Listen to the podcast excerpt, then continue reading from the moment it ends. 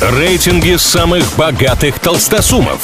Списки самых популярных знаменитостей. Названия самых впечатляющих достопримечательностей и не только. Крутометр на правильном радио.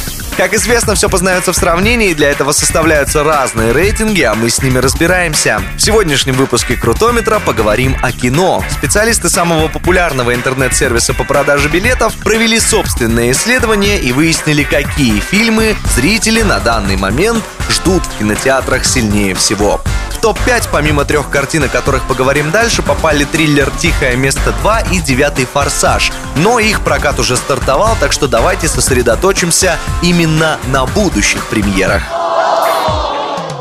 Третье место в этом списке занимает фильм «Шанг-Чи. Легенда Десяти колец». Это новое творение студии Marvel, в котором нам представят первого азиатского супергероя знаменитой киновселенной. Шан-Чи – мастер боевых искусств, который противостоит собственному отцу.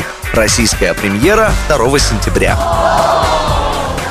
На втором месте в списке самых ожидаемых будущих премьер «Отряд самоубийц. Миссия на вылет».